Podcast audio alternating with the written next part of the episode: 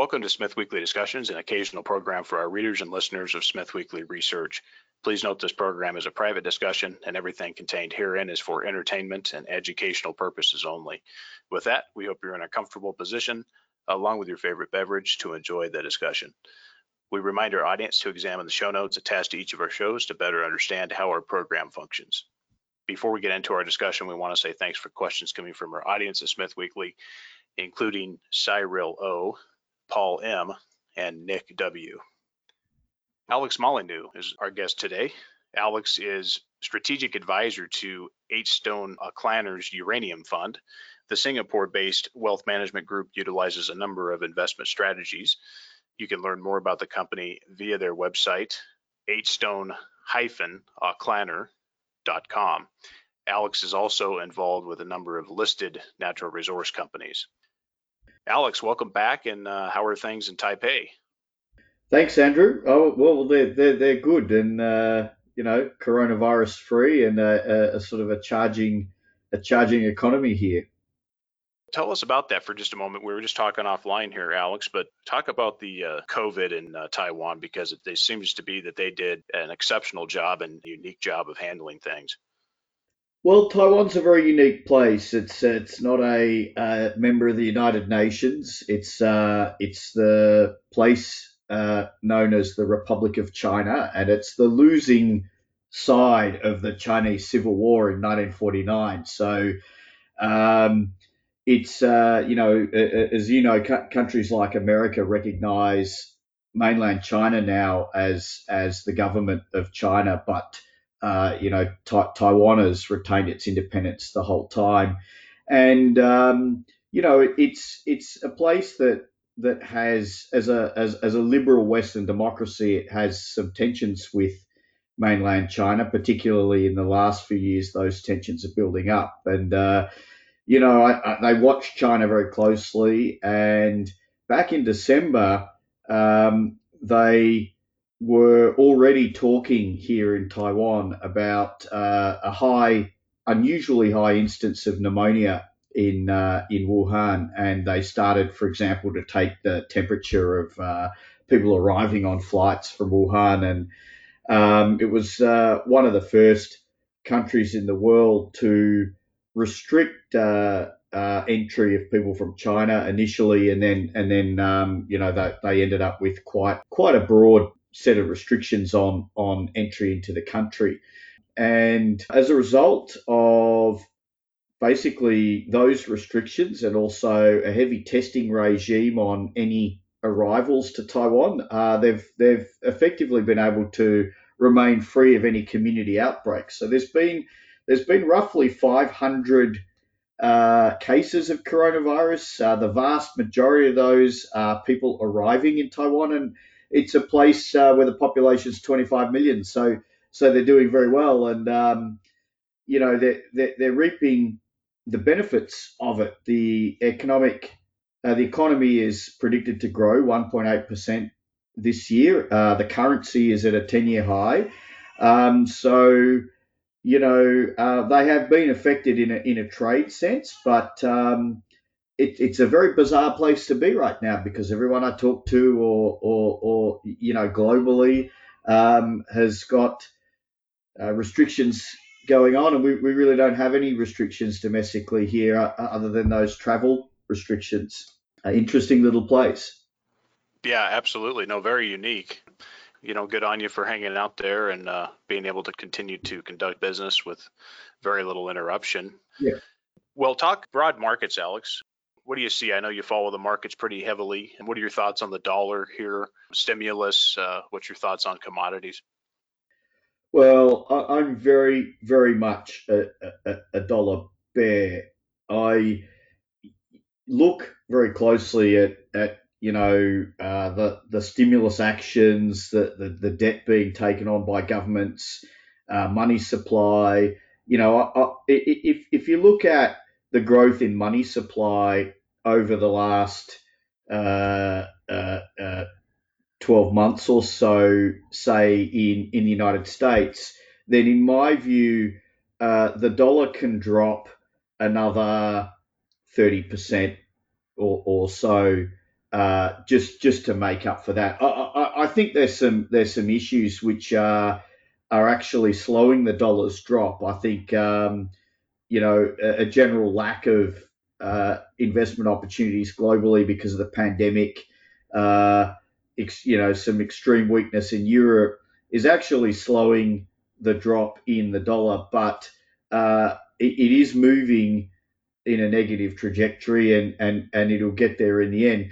The other thing that might be slowing it down a little bit is when you look at money supply, you have to look at, you know, money supply in the long term is actually a very good guide to, to, to, to the weakness in fiat currency. Uh, but um, the one thing that, that you have to look at it together with in the case when you're looking at short term periods is also the velocity of money, i.e., um, the speed at which money turns over, because because that has um, if, if the velocity of money slows down, then it can slow the impact of a growing money supply, and I think that's a little bit what's happening here as well, in that the money supply has been growing at a rate that we've we've not seen before in our lifetimes. Um, but at the at the same time, uh, the velocity has reduced somewhat because of uh, restrictions of, of, people's movements, and uh, you know, there's certain activities that people aren't doing and spending money on, and people are hoarding cash because uh, they're worried about job security and things like that. So, I think um, what's happening is the money's being printed now, and the dollar's already responded somewhat, but what's going to happen is eventually we're going to get to the other end of this crisis. And we all know that in the current environment, it's going to be very difficult to pull that money supply back. And then as the velocity of money starts to normalize, I think it'll show up in inflation at that time. So very much a dollar, a dollar bear. Speak to that just a little bit more, Alex. What do you think needs to happen actually to see it start that trend lower? it already has to some degree. We've seen a pop, mm.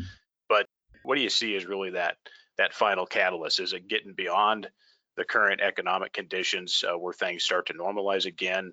And with that, you know, we've seen that commodities at times can be inverse dollar vehicles. What do you see really as breaking point? Do you see further stimulus and normalization of economic activity? Start seeing that decline in the dollar what do you think needs to happen to see it go lower? And do you see it happening over the next couple of years? Yeah, look, look, I think it just continues to go lower as it has for most of this year. You know, my target for the dollar for, for the dollar in gold terms is about uh, 2,400, 2,500. That is that that is if nothing else happens in terms of extra stimulus. But I do think there's going to be another round of stimulus coming. Uh, I'm, I'm not a V-shaped recovery uh, person. Ne- ne- never have been. Um, when, when when you think about the cycle of retrenchment that's been kicked off here, and even if even if that cycle is really dominant in certain industries to start with, like airlines, cruise, other kinds of tourism industries and whatnot. Um, uh, energy, for example, the, the, the oil and gas industry, the, this cycle has got a lot uh, um, uh, a lot further to play out, and these government stimuluses, particularly when there's a pandemic going on and when there's effectively a withdrawal of the benefits of global trade, these stimuluses extremely um, unproductive, if you like. Uh, I, I, guess what I'm saying is, in an economic sense, you know, every dollar you put into the economy has it creates less productivity, and so you know uh, this we're at the point now where there's so much debt in the system.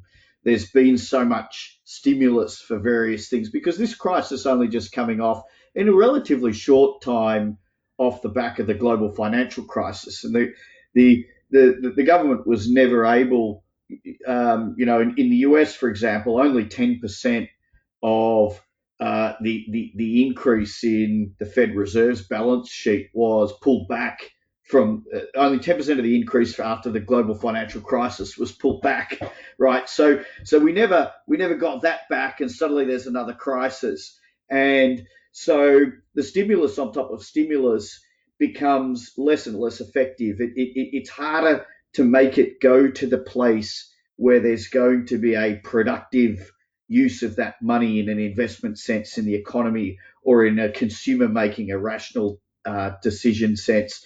And so we're definitely going to see, in my view, an economy really struggling to come out of the pandemic. And I think we can already see that where we see some good statistics in certain months. But for example, you know, the bounce back in consumer activities, okay, well, you know, um, August consumer activity very good. But when you think about, um, you know, one good month does not make a trend, particularly when that month includes a, a lot of pent up uh, demand from the decline, you know, from four months of continuous decline.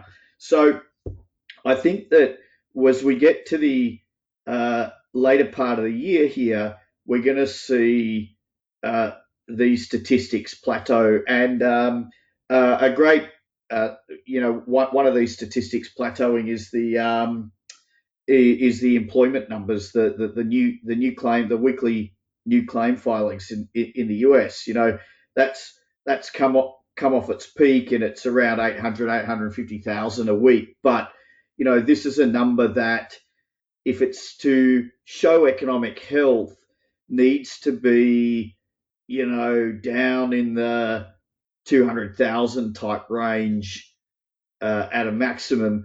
And it's just sort of running out of puff around the mid eight, 800,000s. And, and that is an economy that's going to uh, be very difficult to grow. And it's probably going to stay in recession or return into recession. And so there's definitely more stimulus coming. And then, and then when we see more money being printed, we we then update uh, obviously how we feel about gold. But for now, I think it's at least go to two, 2,400, 2,500. Uh, we'll see what what the size of the next stimulus is. I, I'd be shocked if we get away with another two trillion because of everybody arguing over the stimulus now. It's already it's already too late to be as productive as two trillion would have been if it was if it arrived six weeks ago. So you know, are we going to get uh, 4 trillion, 5 trillion. Uh, these numbers are astounding. And once you get a normalized velocity of money, uh, you know, the gold price, uh, you know, write your own ticket. It depend. It really depends on on on the uh, the final outcome.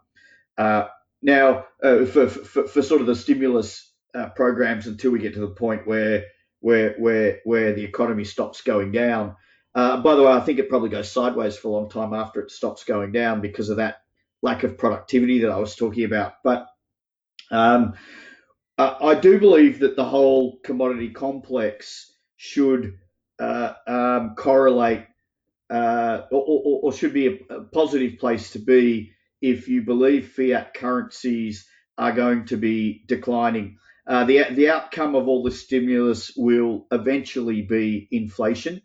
Um, much of the stimulus, if it's actually to really create jobs, will have to be invested in infrastructure, and those dynamics are very good. Not uh, uh for for base metals. Uh, there's some other secular trends going on, like the electrification of the world and automotive, that is very very healthy for base metals, copper, nickel, uh, uh, these sort of things. So I think um, the commodity complex is definitely the place to be. There's a couple of commodities I probably uh, wouldn't want to be in right now. Uh, you know, um, e- even though I think there's more stimulus coming in and more infrastructure spending coming, I, I think that iron ore has had some supply constraints that are being released at the moment, so probably wouldn't be in iron ore. But in general, you know, the commodity complex is a great place to be, precious metals and base metals for, for the next few years. Yeah, I agree. And, you know, it's tough when you're throwing free money out. It's hard to get productivity coming back from that. So the utility is not there so much, especially when it's mostly consumer based stuff. And as you know, we can't sit here and consume all day and never produce anything. I think that's pretty basic. And it seems like some folks have forgotten about that. You know, one of the things with gold, with your price on gold, Alex, and I see that as very conservative, by the way. You know, yeah. I don't think we've seen any time in the past in history where gold has not at least doubled from its high. So if we go back to 2011 and we see gold at, you know, call it $1,900 an ounce back then, I think we're in for a nice move over in the next few years. And I fully expect that that doubling from the high will occur again. Um, so that mm. puts, you know, gold just under 4,000. That's certainly a possible outcome here. But talk about for just a moment, you know, the US dollar is still the prettiest girl in the room. Yeah. What's your thoughts on that as, as people continue to still look to the dollar as the best currency, even though it's got a lot of egg on its face? How do you look at that and how do you compare that to, you know, the commodity complex moving higher and things like the Canadian dollar and the Australian dollar? What's your thoughts on the outcome there? I, do think that, you know, because, because just the other day, someone was asking me, uh, you know, what currency do I recommend uh, they invest in? Should they buy yen or euro or Swiss franc? And my view with the fiat currencies right now is it's a little bit of a race to the bottom. You've got this um, sort of uh, coincident global uh, uh, uh sort of uh, uh, lack, you know, reduction in, in, in, in economic activity going on. So no one can afford their currency, if you like, uh, to be the reason why they slow down even faster. So um, can the eurozone afford a very high euro versus the US dollar? Um, it can't really. So so so so so so so so, so I think with fiat currencies, you know, everybody's it, it's like a competition to lower interest rates and print more. Um, and, and, and, and it's almost impossible to know, you know, the frequency within which governments will take these actions and, and, and to what extent, how, how far they'll be willing to uh, sort of um, pull levers for their short-term benefit. And governments do this because because it, it you know it, it, it gets them through the next election. You know the, the commodity currencies because they are currencies that get exchanged. You know that there's a high because commodity production is a, is a higher proportion of those countries' output.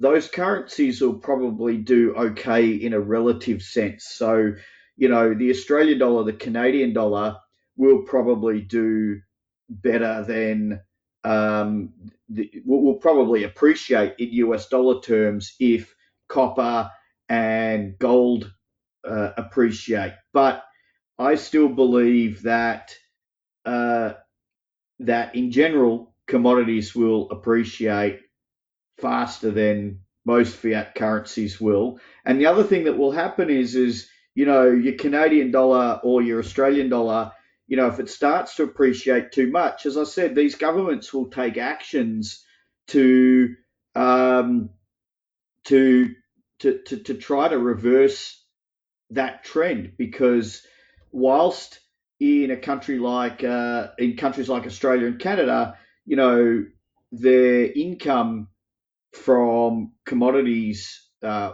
will probably be increasing in this environment.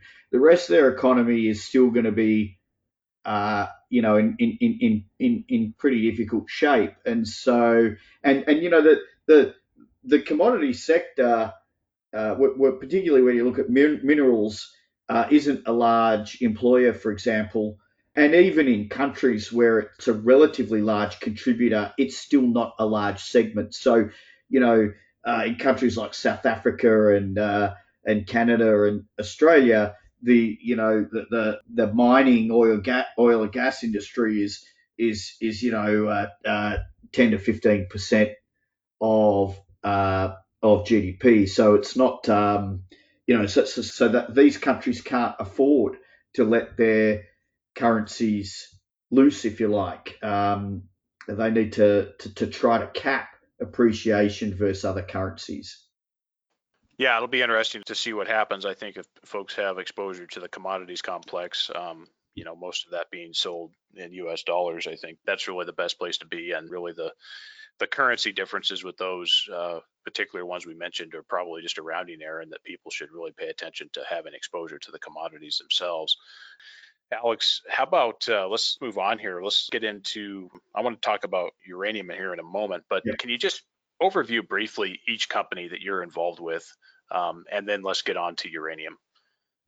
Yeah, so so I'm involved in in uh, a couple of uh, companies, and I have a couple of roles in the industry, mainly because uh, I've been in the industry for more than 20 years, and uh, the first half of my, my career in the industry was as a specialist metals and mining investment banker. So, you know, I, I, uh, in that in that early part of my career, I had a lot of experience with different commodity exposures and and businesses in different stages of development within the industry.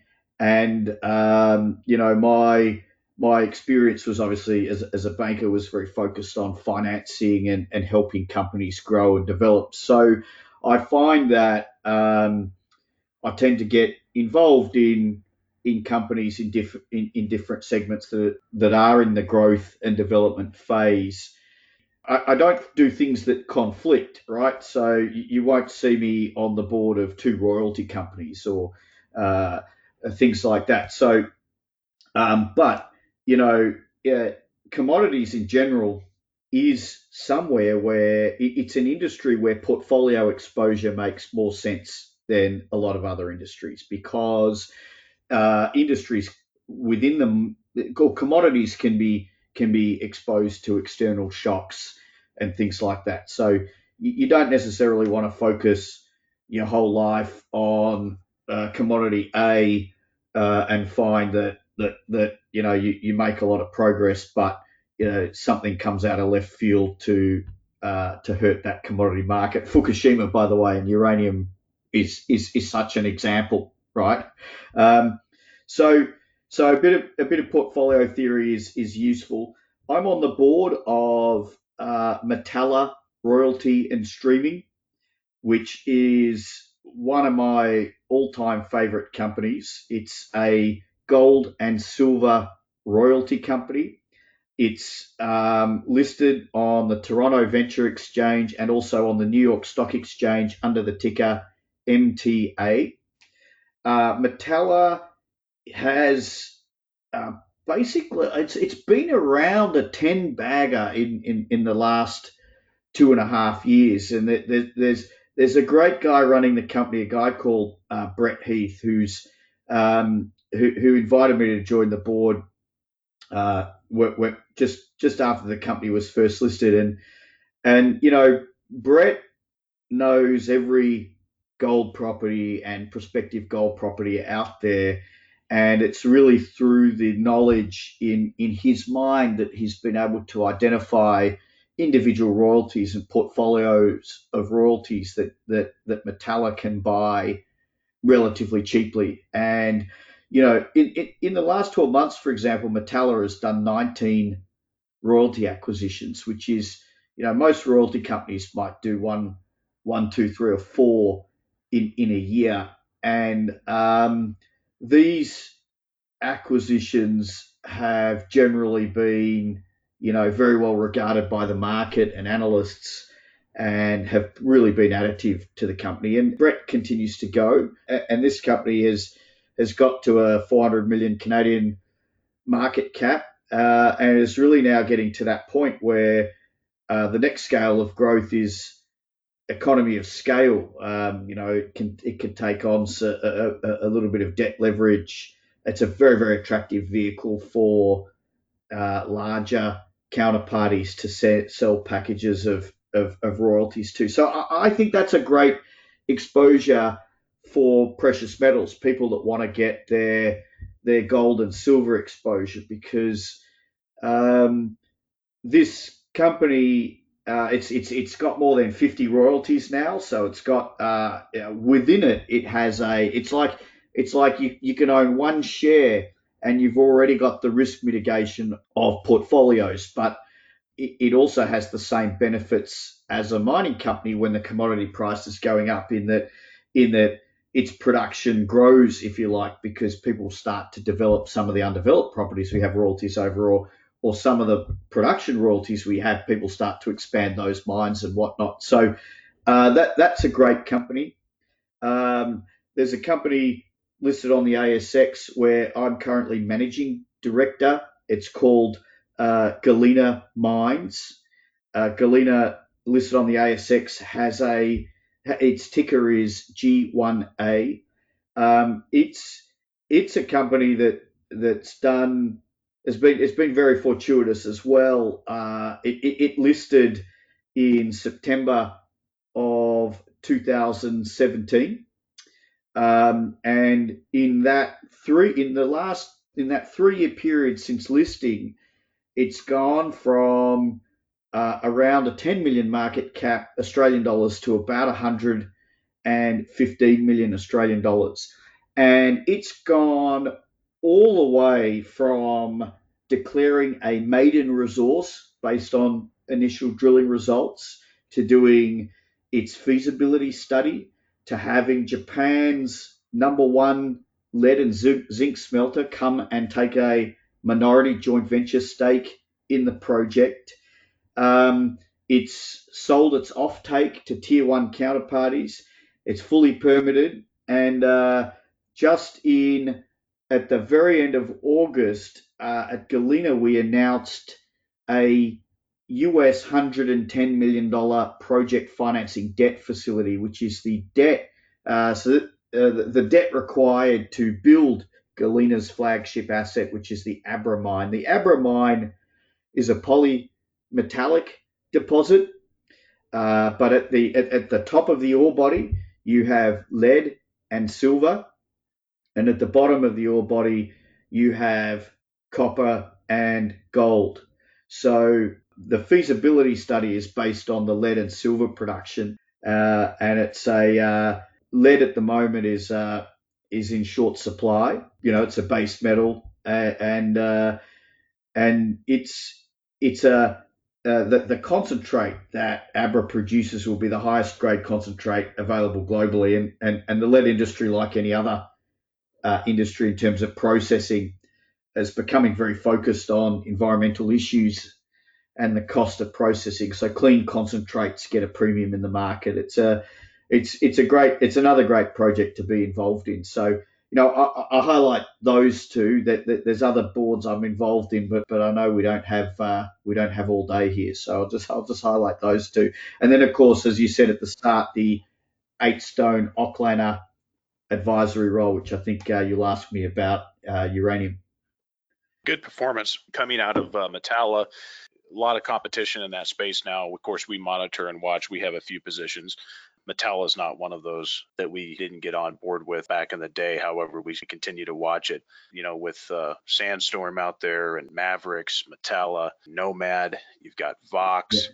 Got triple flag potentially coming in at an IPO at some point. You've got obviously your majors, which I don't need to mention.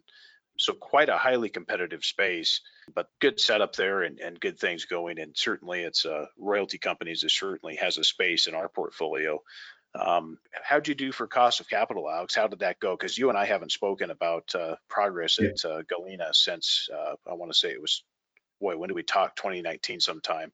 How did you guys do on cost of capital on the finance package? You know, it's all re- relative. This is the year of Corona, so we we were uh, very very close to closing a bank financing on that project in March when sort of the you know, the VIX index went through the roof. Uh, the banks basically froze up at that point.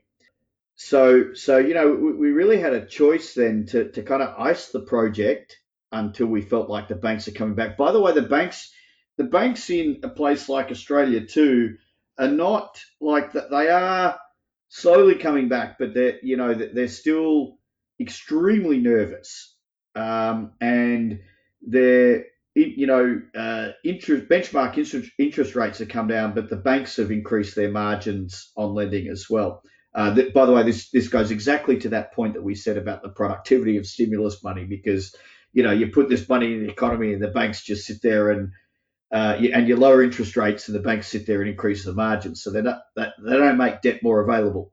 Um, so, but so so what we did is uh, we quickly pivoted to a non-bank process, and the winner of the non-bank process was Taurus Funds Management. It's a Australian-based um, group who's who, runs debt funds. Uh, incidentally, uh, mo- most of the money comes from uh, U.S. endowment funds, uh, uh, uh, you know, U.S. pension funds as well. it's, it's it's obviously an investment strategy for them to get a bit more yield. So Taurus manages the fund and identifies the investment opportunities, the structures, and whatnot. Now, the cost of capital for us, the, the, the, the coupon on the Taurus debt is 8%.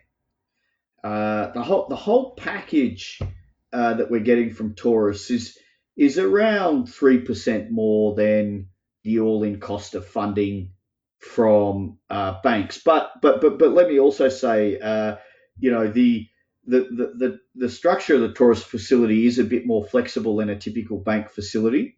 So, uh, you know, you, you, you pay a little bit more, but that extra flexibility um, actually provides us with uh, a, a, a, more conservative uh, situation in, in, in that the um, the you know the, the the scenarios under which you might breach covenants and things like that there's a little more flexibility around that. So you know you pay a little bit more but but but you you you, you get a better facility. So um, we're we're very happy with it. We we as i said we announced at the end of august that we're just going through the uh, sort of final documentation on that and uh, and and we're hoping to sign that facility agreement in the near future yeah, that's not so bad in the current conditions. You know, that's not bad at all. I mean, quite honestly, that's maybe only a point, point and a half of off of what it should be in normal conditions. So I think that's pretty good. Let's move on. And, good job with the progress. That company's performed really well, and glad you guys are, are keeping on track and things are moving along uh, in a good, suitable fashion. So, as the audience probably knows, you're an advisor to the uh, Eight Stone Aucklander uh, Uranium Fund. Maybe just overview that fund uh, how the performance has been, and what the strategy is at that fund, Alex. So that fund started in uh, at the very we, we, we, we launched that fund uh, towards the end of 2018. Um, uh, I knew uh, when I was in my previous job as CEO of Paladin Energy, which uh, which at the time uh, I was running it was one of the largest independent uranium producers in the world. And as you know, it's still a significant. Uh, what, what one of my jobs was to put those mines on care and maintenance uh, because of the low uranium price environment. So it's it's not a not a major producer today, but it's it's got one of the highest quality asset suites globally. And so uh, Aucklander um, approached me at the end of that and said, uh, you know, uh, that what they do is is is Aucklander has family office clients and uh, and you know ultra high net worth clients and whatnot, and and so what they try to do is come up with innovative investment strategies that those uh, that those clients should be looking at, and and when when when the strategies are are hard to execute publicly, they create their own vehicles. So they sort of came to me and said, "Listen, we think, uh, you know, uh, that, that uranium could be a uh, an interesting trade in the next few years. And we we, we don't like the uranium at the time. The the URA ETF had um, a lot of non-uranium exposure in it. You know, there weren't uh, other significant investment funds that were structured in a way that, that appealed to their clients. So so we we set up a fund that uh, it has one mandate only uh, to buy uranium uh, exposure. Its investment structure is through equities. Uh, it doesn't have any leverage in it. Uh, it, you know, so so we, we, we can either be in cash or uranium equities basically, and so so there's no way no, nowhere to hide for us in, in, a way, and um, you know we just try to manage the fund to uh, uh, ultimately capture the incredible beta that will come in the uranium equities to the uranium price when that when that market moves uh, over the next few years. Now the the fund performance uh, it's it's in the mid 90s uh, in terms of let's say if you said uh, percentage of its inception value. So uh, we, we we started investing at the end of October 2018, uh, and you know we were doing very well for a while, and then and then if you remember you know, the sort of the, the, the market fell in a bit of a heap uh, in around about July of last year, I think, when Section 232 disappointed uh, and, and we had a bit of negative performance then. But we've almost made all of that back. Um, we're, we're outperforming the uranium peers that publicly state their performance as well. Um, and we're outperforming the ETF. So so we, we, we, we think we think we're going going very very well. You know we're, we're very well set up here for what's coming next. Just talk briefly about just what your guys' kind of high level strategy is, Alex. As far as you know, you guys are uh, are you in just the majors? Are you have you spread out across the industry? Are you in the physical funds? Maybe just talk briefly about that. Okay, yes. So, so we're, we're in a bit of everything. Uh, so, so, so we, we, we typically hold anywhere between, you know, 10, maybe up to 15, 16 different exposures at any time. And the way we look at the fund is, is we really look at two majors, uh, Kazatomprom and Cameco, uh, Cameco, and we really kind of um, analyze those uh, uh, against each other, if you like. Then we have obviously the the physical exposure uh, being Yellowcake PLC and UPC, uh, and then we have the the developers and, and, and the junior exposure. So what we do is we try to um, you know, we, we, we, we, we move our allocations between these three groups based on a number of things. If if we feel uh, a little bit bearish to the dynamic of uh, either either uranium equities or, or, the underlying uranium price, we will try to allocate more during that period to the majors and to the physical funds. When we start to feel like uh, we're you know we should we should be a bit more bullish, we move allocation into the the junior end of the sector uh, where we we believe the uh, sort of the, the equity performance will be greater. So so we sort of we move up and down this risk chain within the industry because as I said, we can only invest in uranium or cash, and our investors own the fund because they want uranium exposure. So that, so that, so, so we don't tend to carry a very high cash balance, but we can't decide, oh, uranium's so good right now, let's buy some gold. So we we have to manage this within within the uranium industry, and so um, we spent a lot of time analysing the Cameco versus Kazatomprom relationship. Specifically, we we spend uh, a, a, lot of time looking at uh, the the sort of the the actions of the physical funds and whether or not they're trading at a discount to their to their NAV, and then of course with our portfolio structure, you, you'll always end up with with sort of a minimum of six or seven, maybe up to ten different pre-development or, or, or companies with their assets on care and maintenance in the portfolio. So uh, it requires quite a bit of active attention. What about the uh, so like let's use 2020 as an example, Alex. Maybe you guys can, or maybe you can share a little bit here. You know, we had the March uh, COVID lows. Uh, all uranium stocks sold off at that time did you guys actively purchase more at that point? Uh, how did you manage the the March and and I guess into April sell off? And then from there, when we saw uranium, the underlying price of uranium go up to I don't know what it was, 34 a pound. Did you guys change focus a little bit and move more into Kazatomprom and the physical funds at that time eliminating exposure from the uh, the more volatile part of the sector. Um, and of course, now we're back at thirty dollars or whatever it is today.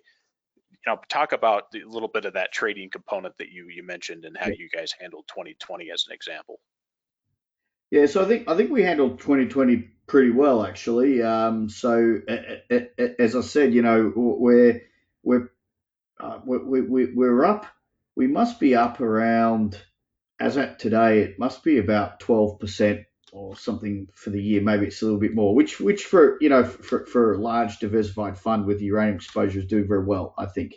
So uh, and as I said, it, it, it's it's doing better than the peers that that publish their performance so coming into the year, you know, we picked up quite a bit of performance as as as uranium really started the year as a bit of a theme, and we were relatively long juniors. Um, you know, we got we got hit around a bit in that COVID trade, but as you said, uh, uh you know, but uranium uh, sort of bounced back relatively well in the aftermath, and and, and our names did quite well. Um, what happened as we came into the towards the end of spring, we started to become very nervous because we could see uh, that the market was not functioning properly. This is this is when you know I, I think when we saw Cameco's results for Q1 and we saw that Cameco uh, was roughly might have been around 40% of all spot market purchases. And we started to see things that I've never seen happen in uranium before. I've I've uh, you know work, been been working in in uranium for uh, specifically in uranium for um, a, around 11 years, and you know in my job at Paladin, I, I obviously managed a business that was selling physical uranium globally and delivery into contracts. And I understand very well the dynamics of the different converters. And we saw this very unusual thing happen uh, where, where, where, where, where, let's say, two, two key things showed me that the, there was something ill happening in the market. Number one was the spread between converters. For uranium spot delivery at Cameco ended up having a $4 premium to non-Cameco converters. And by the way, historically, Cameco always had a 25, 50 cent discount, and that's because there's some uh, there's a little bit of uh, uh, there's taxes you pay and you eventually get them back. You know, most of the traders prefer to prefer not to deliver into um, into Cameco's converters. So so that that was very unusual to me. And then the second thing is is the uranium forward curve went into backwardation. And uranium forward curve is a little bit like gold. It's almost always permanently in contango. And that really told me that the only thing moving spot up or keeping it up at the time was Cameco's buying and specifically Cameco's front month buying.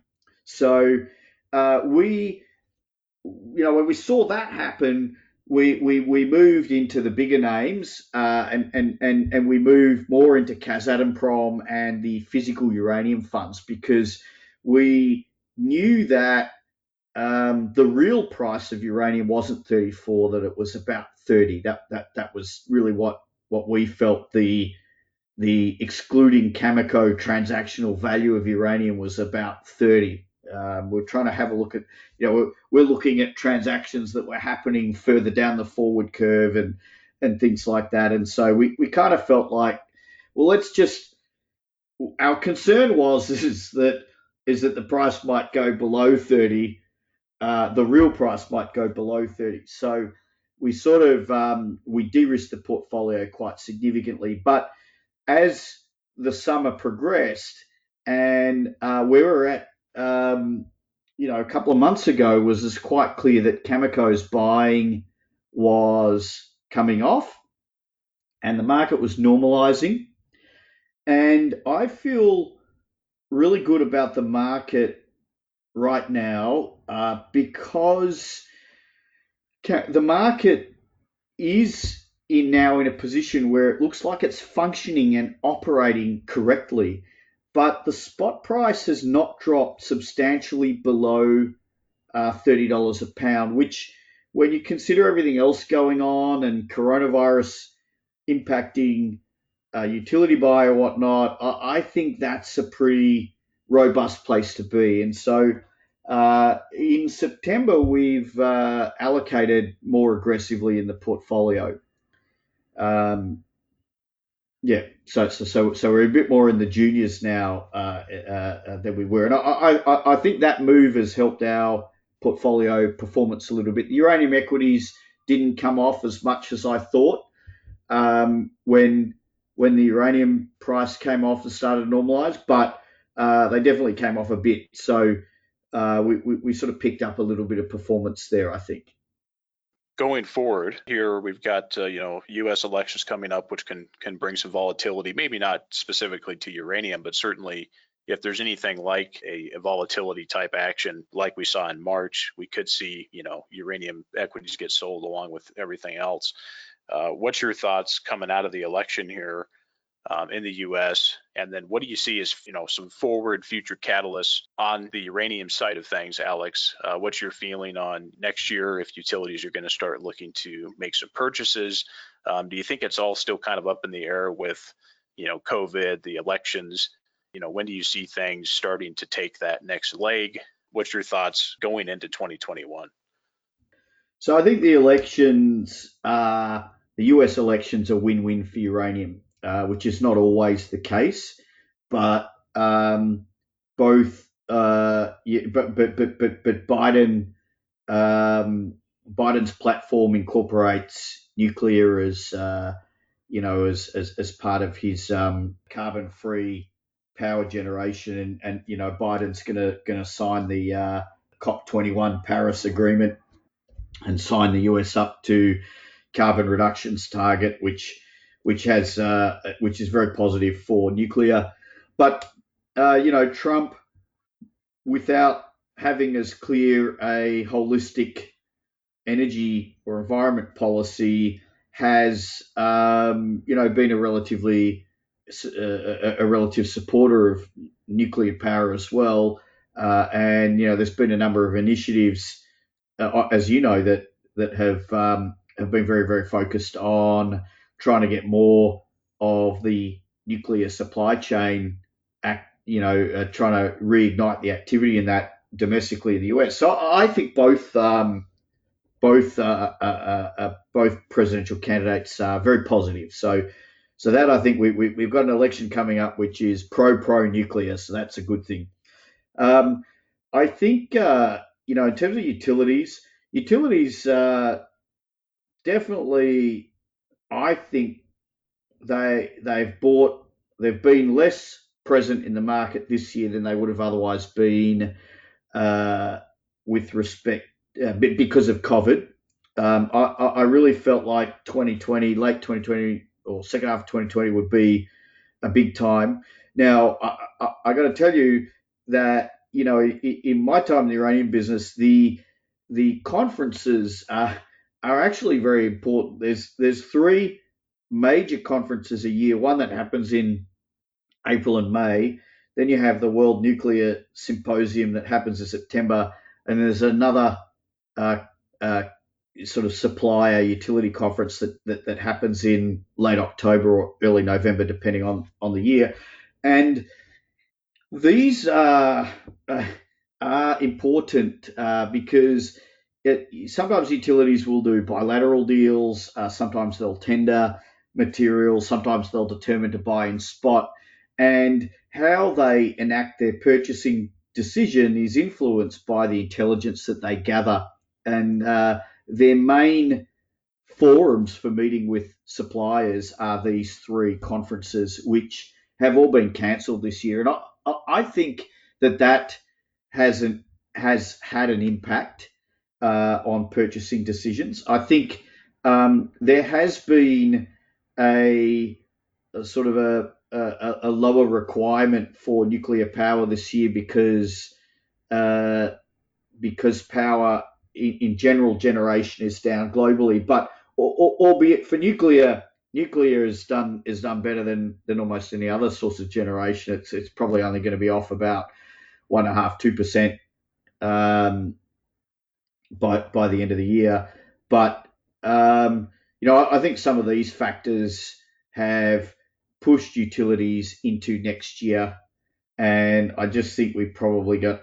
I, I kind of felt like 2020 was going to be a taste uh, of things to come, the first step in the direction of 2021, which was going to be a big year. And so uh, it feels like coronavirus might have delayed that by six months or, or, or, or more.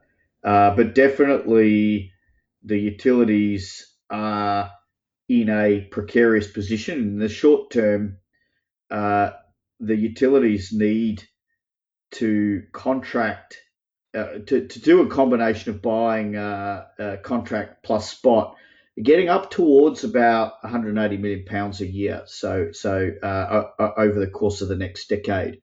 Now, once they start enacting that activity, then the the deficit in uranium supply is really going to show itself in uranium price. So I can see 2021 is going to be a very interesting year because whether or not COVID is still with us in 2021, we're getting you know very very close to precipitous falls in uh, in contracting books for US and European utilities.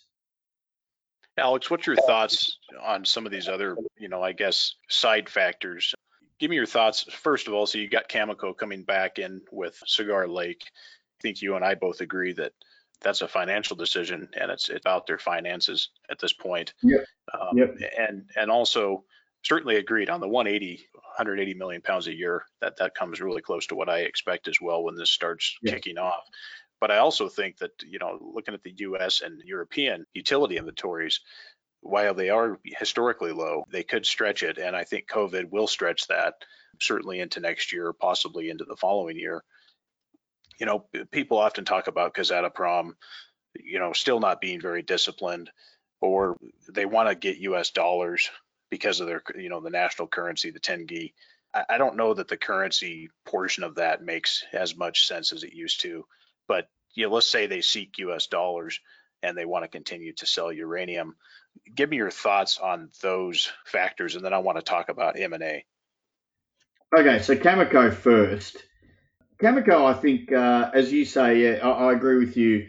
Uh, Cameco was burning cash.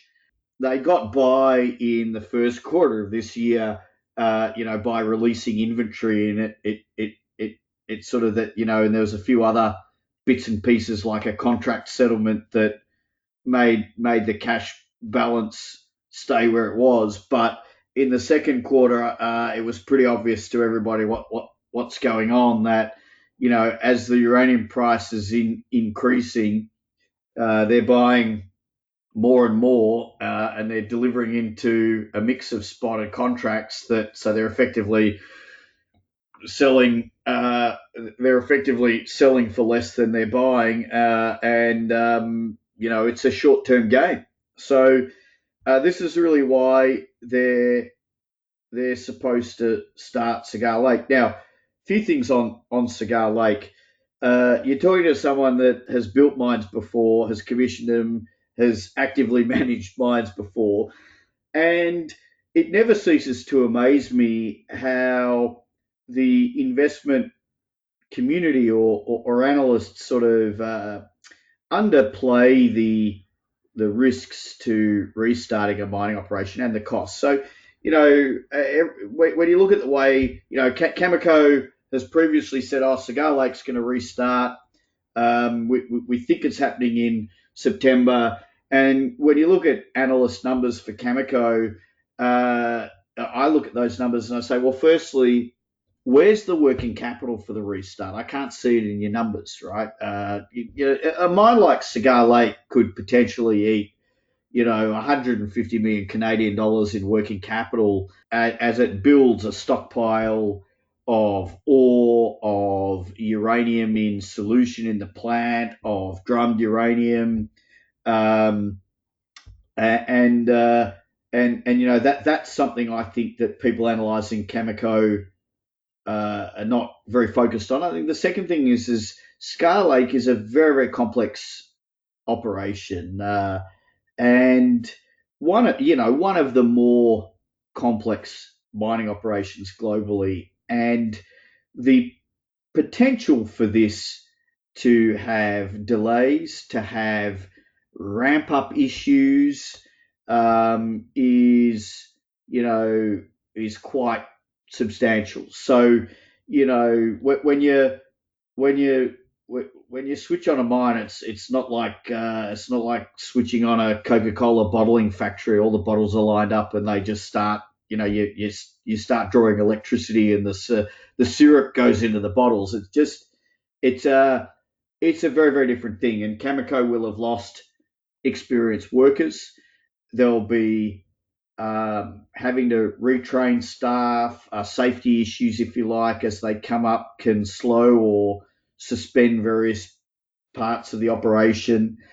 They have Indigenous employees who've been recognised in Canada as a group that is susceptible to coronavirus and, and, and needs to be protected. And so, so firstly, I think I think the potential for Cameco to disappoint, you know, and not only do anal- analysts uh, incorporate that's a Cameco localized disappointment in terms of having those issues show up in Cameco's uh, operating and financial numbers, but it's also a disappointment for uranium supply globally because people already put Cigar Lake back into the model and pretty much assume it's going to be running at, at, at full tilt in six months from when it gets switched on, which which in, in, in my view, I'm, I'm not saying it's I'm not saying that's not going to happen because because let me tell you, you know, Cameco's management are first class uh, in in in this regard. They're, they're technically extremely capable, and uh, um, but uh, this is the mining business, and uh, things go wrong. Um, so, you know, I'm concerned that this is going to be a that, there's going to be a, a the, the, the, there is a probability of a disappointment of a Cigar Lake restart that is not that is not being uh, talked about or it's not being factored into people's considerations for the for for the the short term uranium market. Yeah, with their move coming back, they got to experience what it's like to buy a bigger volume in the spot market and, and how that impacts their financials. Do you think the move with taking Cigar back has to do with a little bit of their uncertainty, Alex, about how long it's going to take for this market to get to incentive price to where they can sign new contracts to recoup that effort? Do you really see Cigar as really bringing that back as a safety policy and add, adding a little bit of runway to their finances if they had to continue to stretch this out, say the next three years? I do. I think that Cameco were probably disappointed in the market impact of their on market buying. So I think they probably felt like uranium prices would go even higher. And where, you know, in, in, in sort of the 30 to $40 a pound price point, they're in a very difficult position because, you know, frankly, if uranium spot price was back at $18 a pound or $20 a pound, the decision to buy on market is okay for Cameco because they've got legacy contracts in there that that they can buy at 18 or 20 and and, and make a profit. Um, at you know 50 bucks a pound uranium, if if they get the price there by buying uh, on market, then no problem because they can start to con you know the contract the long term contract price will move up and they can start to contract at higher prices and and and the transition from spot buying to restarting the mining business is is a whole lot more certain. Uh, this thirty to forty dollars is very very uncomfortable because it's a loss making zone for them in the on market buying. Yet it's not a high enough price to very clearly justify a strong return on capital for restarting the mine. I, I, I think Cameco uh, were really thought. I think they had a swing at getting uranium to 50 by themselves, but they just weren't enough. Um, and I think then they had to sort of bite the bitter pill and restart the mining business because uh, they have they have debt coming due. Um, if they can make a positive margin in the mining business, no matter how small it is, uh, you know they have an asset that is more is easier to put a, a refinancing story around than a business that has no operating mines and simply uh, buys uranium at a higher price than they sell it for. So I think you know Cameco decided you know let's not get the ca- cash balance close to zero here.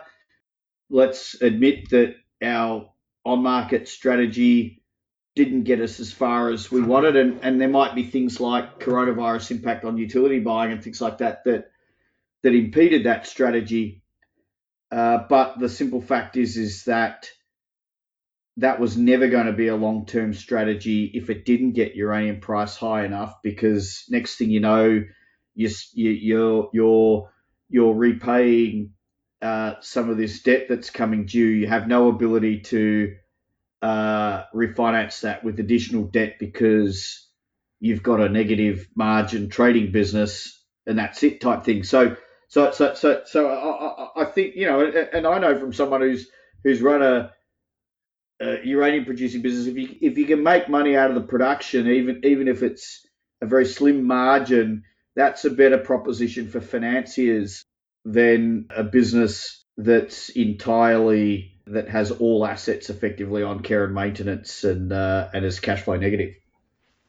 Yeah, good points. And you know, certainly the bit about the some of the restarts. Um, there's no doubt that any notable restarts will be 12 to 18 months out. So that adds another dynamic to just the runway that utilities have with their current inventories and the time it takes to get those restart decisions made, which won't be made until the incentive price is in place on new projects, or I guess brownfield and greenfield development projects, I'm, I'm looking at the list here. It doesn't look good for any notable projects to be built. Um, we're 2021 here shortly. I don't see any notable project being built until 2024. Yeah, there's some small ISRs and some other things that can come online before that, but I don't see anything notable until 2024. So it really puts an interesting, you know, dynamic on the uh, between a rock and a hard place, if you will talk about for Kazatomprom, talk about their desire for dollars and talk about their current situation. What's your thoughts on Kazatomprom here? Well, you know, I love Kazatomprom, and a lot of people are very negative on Kazatomprom. And, you know, there's other investors in the uranium industry or funds that have in the past, um, you know, really taken me to task on my, uh, on my uh, my support for Kazatomprom. But by the way, Kazatomprom's been a great investment. I mean, it, it you know it listed uh, around um, I think it was eleven dollars was the, the the IPO price a couple of years ago, and uh, probably around two years ago. That's right, around eleven dollars. It's paid uh, a dollar eighty, or or, or, or, or it's probably paid a dollar a dollar sixty in dividends, and it's uh, you know a, a fourteen dollar stock. That's uh, that's a, you know it's it's uh, it's had the best performance in the uranium industry in that period. Now, you know if you want to buy electric car company, most people are going to buy Tesla, right? Um, Kazatomprom, yeah, sure, it might be from Kazakhstan, but it is the number one benchmark company in the uranium industry. Cameco is not. Cameco just happens to be sort of quite well known in some circles because it's listed in the US and Canada and it's been around for a lot longer. But, you know, Kazatomprom is the class act in the industry and they make cash at current uranium prices and they make that cash selling at uh, predominantly at spot. So, um, you know, Kazatomprom, if you if, if you want to buy it at fourteen dollars today, they're going to pay you around a five percent dividend yield based on the cash they're making. And if uranium price doubles, the stock will probably double. So I quite I quite like that that structure. Now, in terms of the currency, I think where that's important. I mean, I mean, Kazakhstan has a much bigger source of US dollars than their uranium industry. Now, now now Kazakhstan is the world's number one producer of uranium, but uranium is not the biggest industry in Kazakhstan. Their oil and gas industry uh, puts uranium, you know, pales it into insignificance in the scale. So, you know, as and their oil and gas industry is also heavily um, state invested as well. So the government of Kazatomprom needs money. It it it it it it gets it predominantly from uh, the oil and gas industry. Uh, now, so so now now now having said that, um, you know the currency is extremely important uh, uh when we when we analyze Kazatomprom because um, you know Kazatomprom's cost structure became a lot more uh, competitive in 2015. And the reason for that was the Kazakh tenge was was sort of a managed currency, and it was at the time it was trading below 200 to the US dollar uh, in that like like 180 or, or, something like that, and it was basically pegged. The government set the exchange rate, and eventually, uh, you know the the economy moved against them, and the, the government the government ran out of US dollars, and basically one day in 2015 said, "Well, forget it. We're gonna we're gonna float the currency," and the the tenge went to like uh, 360 or something like that in the space of a few months. It it the, the, the value of the currency versus the US dollar halved. And that in 2015 created a huge one off reduction in um, the cash cost of production for Kazatomprom. And it kept them a, able and willing to uh, expand their production in 2015 and 2016 and 17. And in my view, this was this lack of discipline by Kazatomprom in, in those years was one of the reasons why the uranium market has taken a lot longer than other commodity markets typically take to correct. Now, um, you know, the tenge is still weak. It's still uh, like it's it's it's more than 400 to the US dollar today. So, um, although uh, you know that that that one-off benefit is is a few years behind us now. Inflation's very high in uh, Kazakhstan, and Kazatomprom's costs are rising. So I think that, but we watch we watched the tenge because as it weakens, we know that uh, in, in in domestic currency terms, uh, they're still making a good margin uh, as it strengthens. If if if it, if it goes through a significant strengthening, I, I think we'll, we'll, start to see Kazatomprom becoming even more disciplined. Now they have been relatively disciplined in the last couple of years. I think sometimes also people misunderstand some of the things that they say, like during coronavirus uh, when they talked about uh, managing their well field development. They didn't say they'd stop it. They just said that they would uh, curtail it somewhat. Um, so, you know, uh, I think in the last couple of years in particular, Kazatomprom has generally done what they've said. Now, and, and what they are saying is they 100% believe in a disciplined market strategy. They have a value over volume strategy. Um, and you know, they that they're one of the reasons why uranium in the year of coronavirus uh, is still at around thirty dollars a pound spot price. Um, uh, so, so, so you know, I, I, I think it'd be if if Kazatomprom was genuinely indisciplined and was chasing the very last dollar, I think uh, you know uranium prices would probably be in the mid twenties. Now, um, we we got to keep an eye on Kazatomprom, not only obviously because it's an investment that people should consider, but um, it's also something we need to, you know, as I said, it's it's it's it's like watching watching what Saudi Arabia or OPEC does to see what might happen to future oil prices. Uh, Kazatomprom definitely has that position in the industry, but but I love it. A lot of people don't like it. It's not in everyone's uranium portfolio, and I do not know why because you would have had three dollars of performance and a dollar sixty of dividends by owning it in the last two years, and uh, and uh, name me a major stock in the uranium industry that's done better. Yeah, no, absolutely. Great points and a lot of stuff we can continue to discuss on them.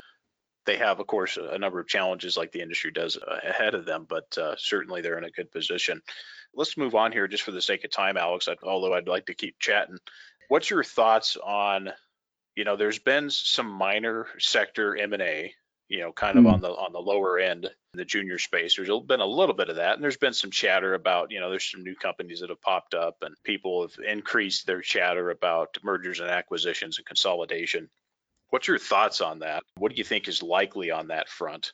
And then also, while we're on the topic of the junior space, maybe you can share some comments uh, or maybe some companies that you like for the audience that you might have your own money into.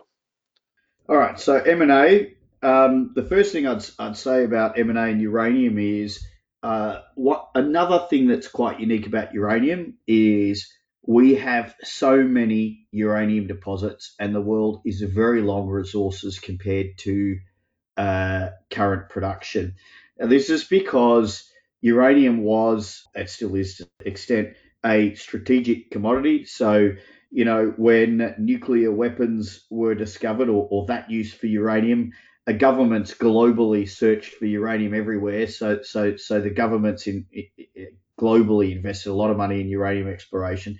Then, of course, we had the uranium power boom, and and uh, which led to a, mass, a, a second massive uranium exploration boom. So, what I have to say in uranium is is Whereas for some commodities, like copper, for example, exploration is absolutely key to copper because there's just not enough copper resource globally. The world's uh, you know resource divided by production number for copper is declining, and uh, the grade is declining, and it's becoming a great concern for the copper industry. We need people to invest in find more copper. In the uranium industry, we we don't. Right? There's there's cop there's there's uranium there's more uranium than we can poke a stick at. And so, you know, as sentiment picks up, there's a lot of assets that will appear in junior companies that, um, you know, are irrelevant or they're in, they're in countries that are hopeless or they have, you know, management teams with no experience or, you know, they have no prospect. So, um, so, so, so, you know, we, we, we'll see these assets emerge, if you like. Um, I, I, do think exploration can be interesting in uranium in certain areas, but it's not. It's it's not a big value driver for the industry. So uh, I don't think we focus as much on junior explorers. M and A, I think, will be quite important, um, and the M and A focus, I think, should be in North America, uh, and there's there's the, the US is crying out for someone to take leadership of the uh, American uranium space. The uh, policy, you know, policies in the US are becoming more supportive for domestic uranium production, but uh, that as yet nobody has stepped up to create a vehicle that is, you know, has the capital base and the the sort of appeal to capital markets to be the granddaddy of them all.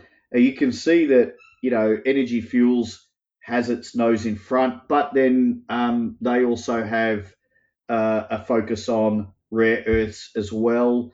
Uh, there have been some people acquiring uh, sort of conventional assets in the US and uh, whereas I think the game would probably be a bit more focused on ISR in the US. So, you know, so I'm looking for some of these companies to consolidate here. I'm talking about companies like UEC, Ur-Energy, uh, Uranium, enCore, which is uh, Bill Sheriff's company, which has uh, come up and obviously been acquiring some some assets, and uh, you know, Bill has a has a history as well. So you know, frankly, three of those four companies should be one company. You know, in a way, the market's crying out for this. Another logical form of M and A is probably going to happen in Canada. Cameco is actually, you know, uh, this this whole sort of lost decade since Fukushima, uh, Cameco has been burning through its resources, and it's starting to look like it's got a bit of a short mine life. You know, then you've got uh, Fission and NexGen with deposits that look like they show great economics, and Denison as well um, with, with, with, good assets, uh, looking like uh, they have some prospectivity. I, I, I, I think you know, one or two of these should potentially merge as well. The the issue you have a little bit is relative valuation. A, a, a, a lot of people tell me that they own NexGen because Cameco is going to buy NexGen, and I look at I look at these two and I say, well, you know, Cameco is not going to spend 50% of its, you know, or, or 40% of its market value once you think about paying a premium for NexGen for uh, earnings sort of seven or eight years down the track, right? It, it, it's just not going to do that. NexGen's too expensive uh, for Cameco to buy them. And so, so, so, so you got this in that Canadian space, industrial logic tells you that, you know, Cameco's management should be the logical people to develop NexGen's assets, but or fissions for that matter. But uh, there's some other things going on in evaluation sense. But you know, the, the, these uh, this is a long term game, but but definitely there's some some logic to some pairing pairing up there. Um, so I, I think we need a US champion, and we need you know some of these undeveloped deposits in Canada would logically fit if if, if Cameco wants to wants to continue to be a major player in the industry, then I, then I suspect they they need to, to, to fit in. Now, consolidation elsewhere, it's really not necessary or interesting. Um, you know, are, are some people going to get together in Niger? I don't know, but you know, in a way, who who really cares about Niger? I mean, it's a difficult place to go to. Uh, Malawi, these kind of places. I don't know. I think I, I think I think the M and A you know the M&A scene is is going to be a US story and, and and I'm really hopeful that in the next cycle there's a US major that emerges off the back of some domestic production leverage but has the potential to become a you know an, an international company as well an, an international player Alex, and how do you see it coming together as far as timing? Do you see some of this happening early on? You know, look, you and I both know that companies that, that are more responsible and that have the capability from a cash perspective to make these acquisitions early in a bear market or, you know, in an early stage bull market like we've seen in the gold sector and also the copper sector where assets have been acquired very cheaply during bad times obviously makes more sense from a value standpoint than trying to do mm. acquisitions mid late cycle but talk about just for a moment when do you see them happening? And then also obviously in the meantime we know some of these more bigger popular companies will continue to burn through capital. In canada fission and NexGen uh, will continue to burn through capital substantially as things mm. progress here because they probably won't do anything. And if they do anything it's going to take them like you said, seven, eight years, and that's probably being a little bit optimistic, unless of course the market takes off and uranium price is so high that everybody's on board with fast development.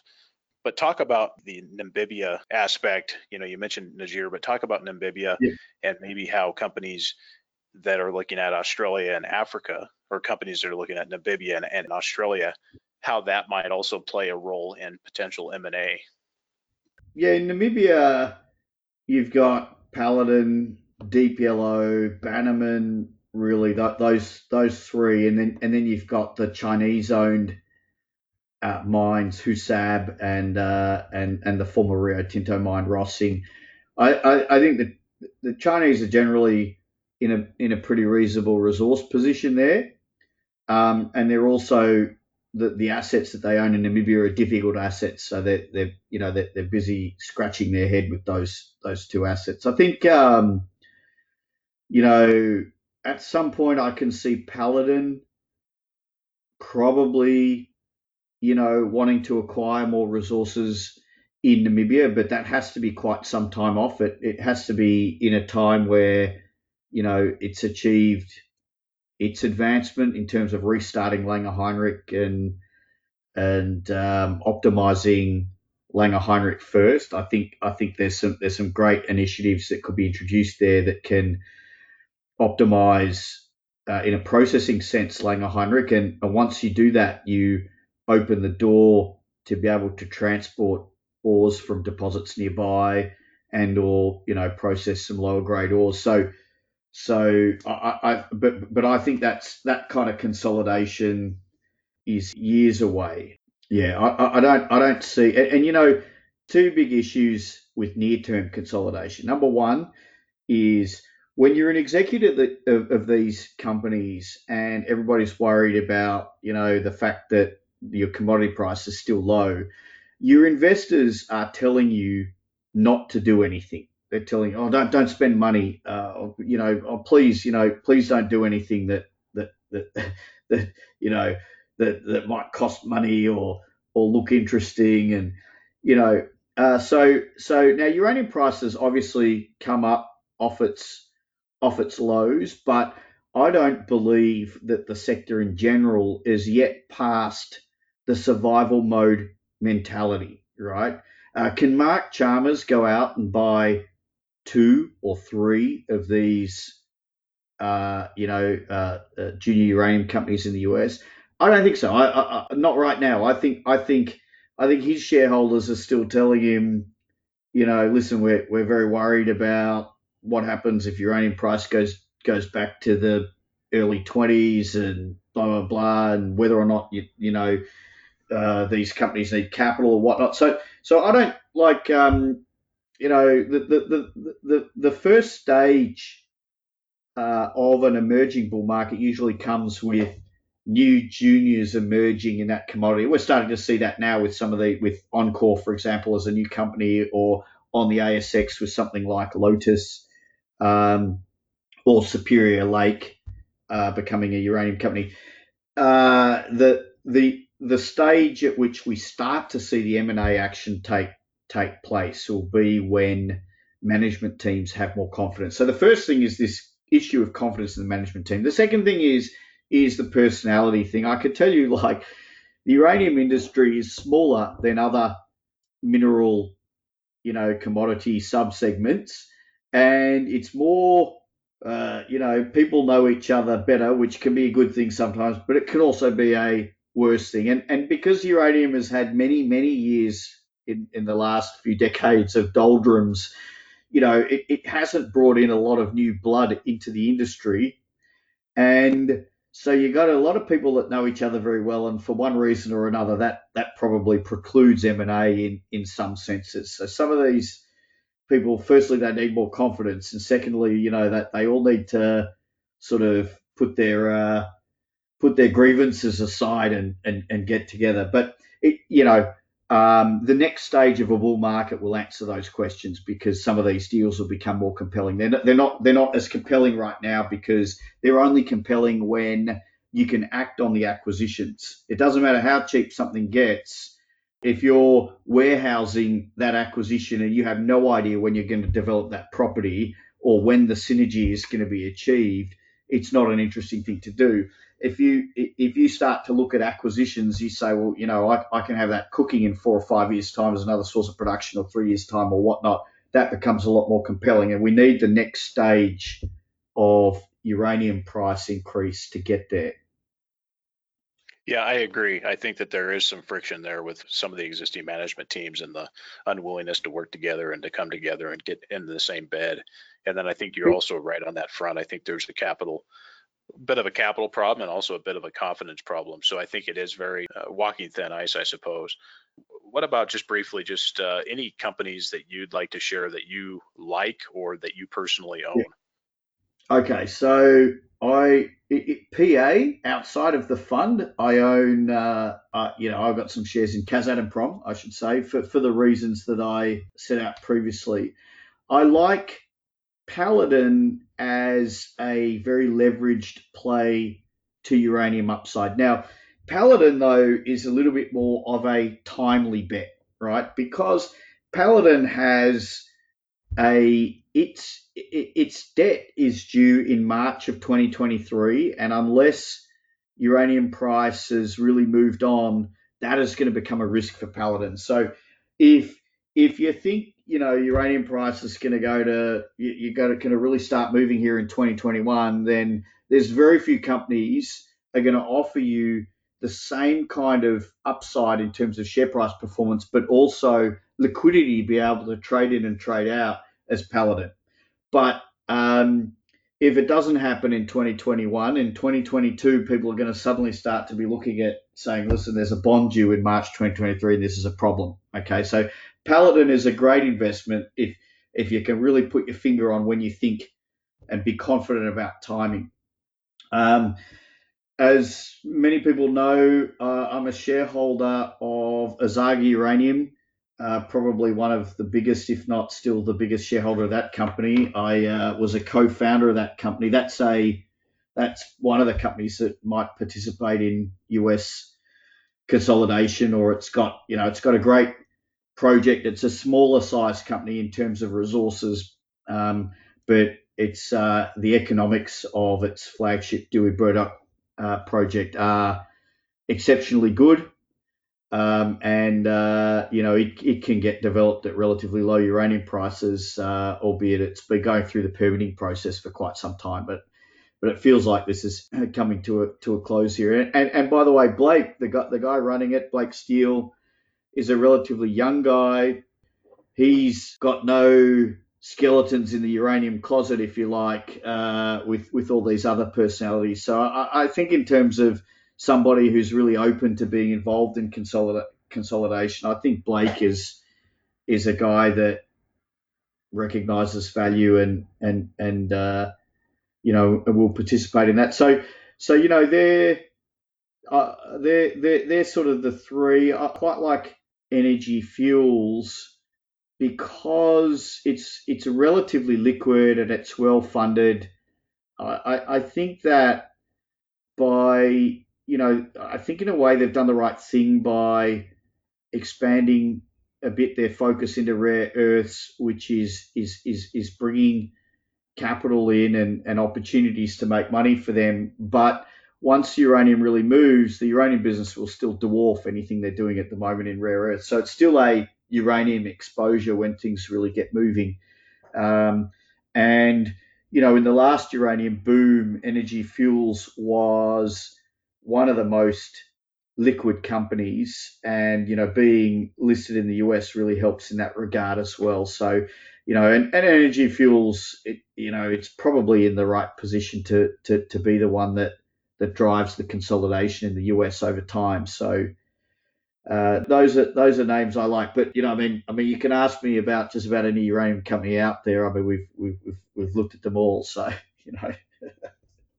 well, Alex, uh, what would you say just to folks that are considering the uranium fund at Eight Stone on Klannor? Uh, what would you say to them about uh, consideration of that fund, and you know who should they reach out to as far as if they're interested? Well, I think at the start of the call you mentioned the website, um, and the, the chief investment officer is a gentleman by the name of Sylvain Baud.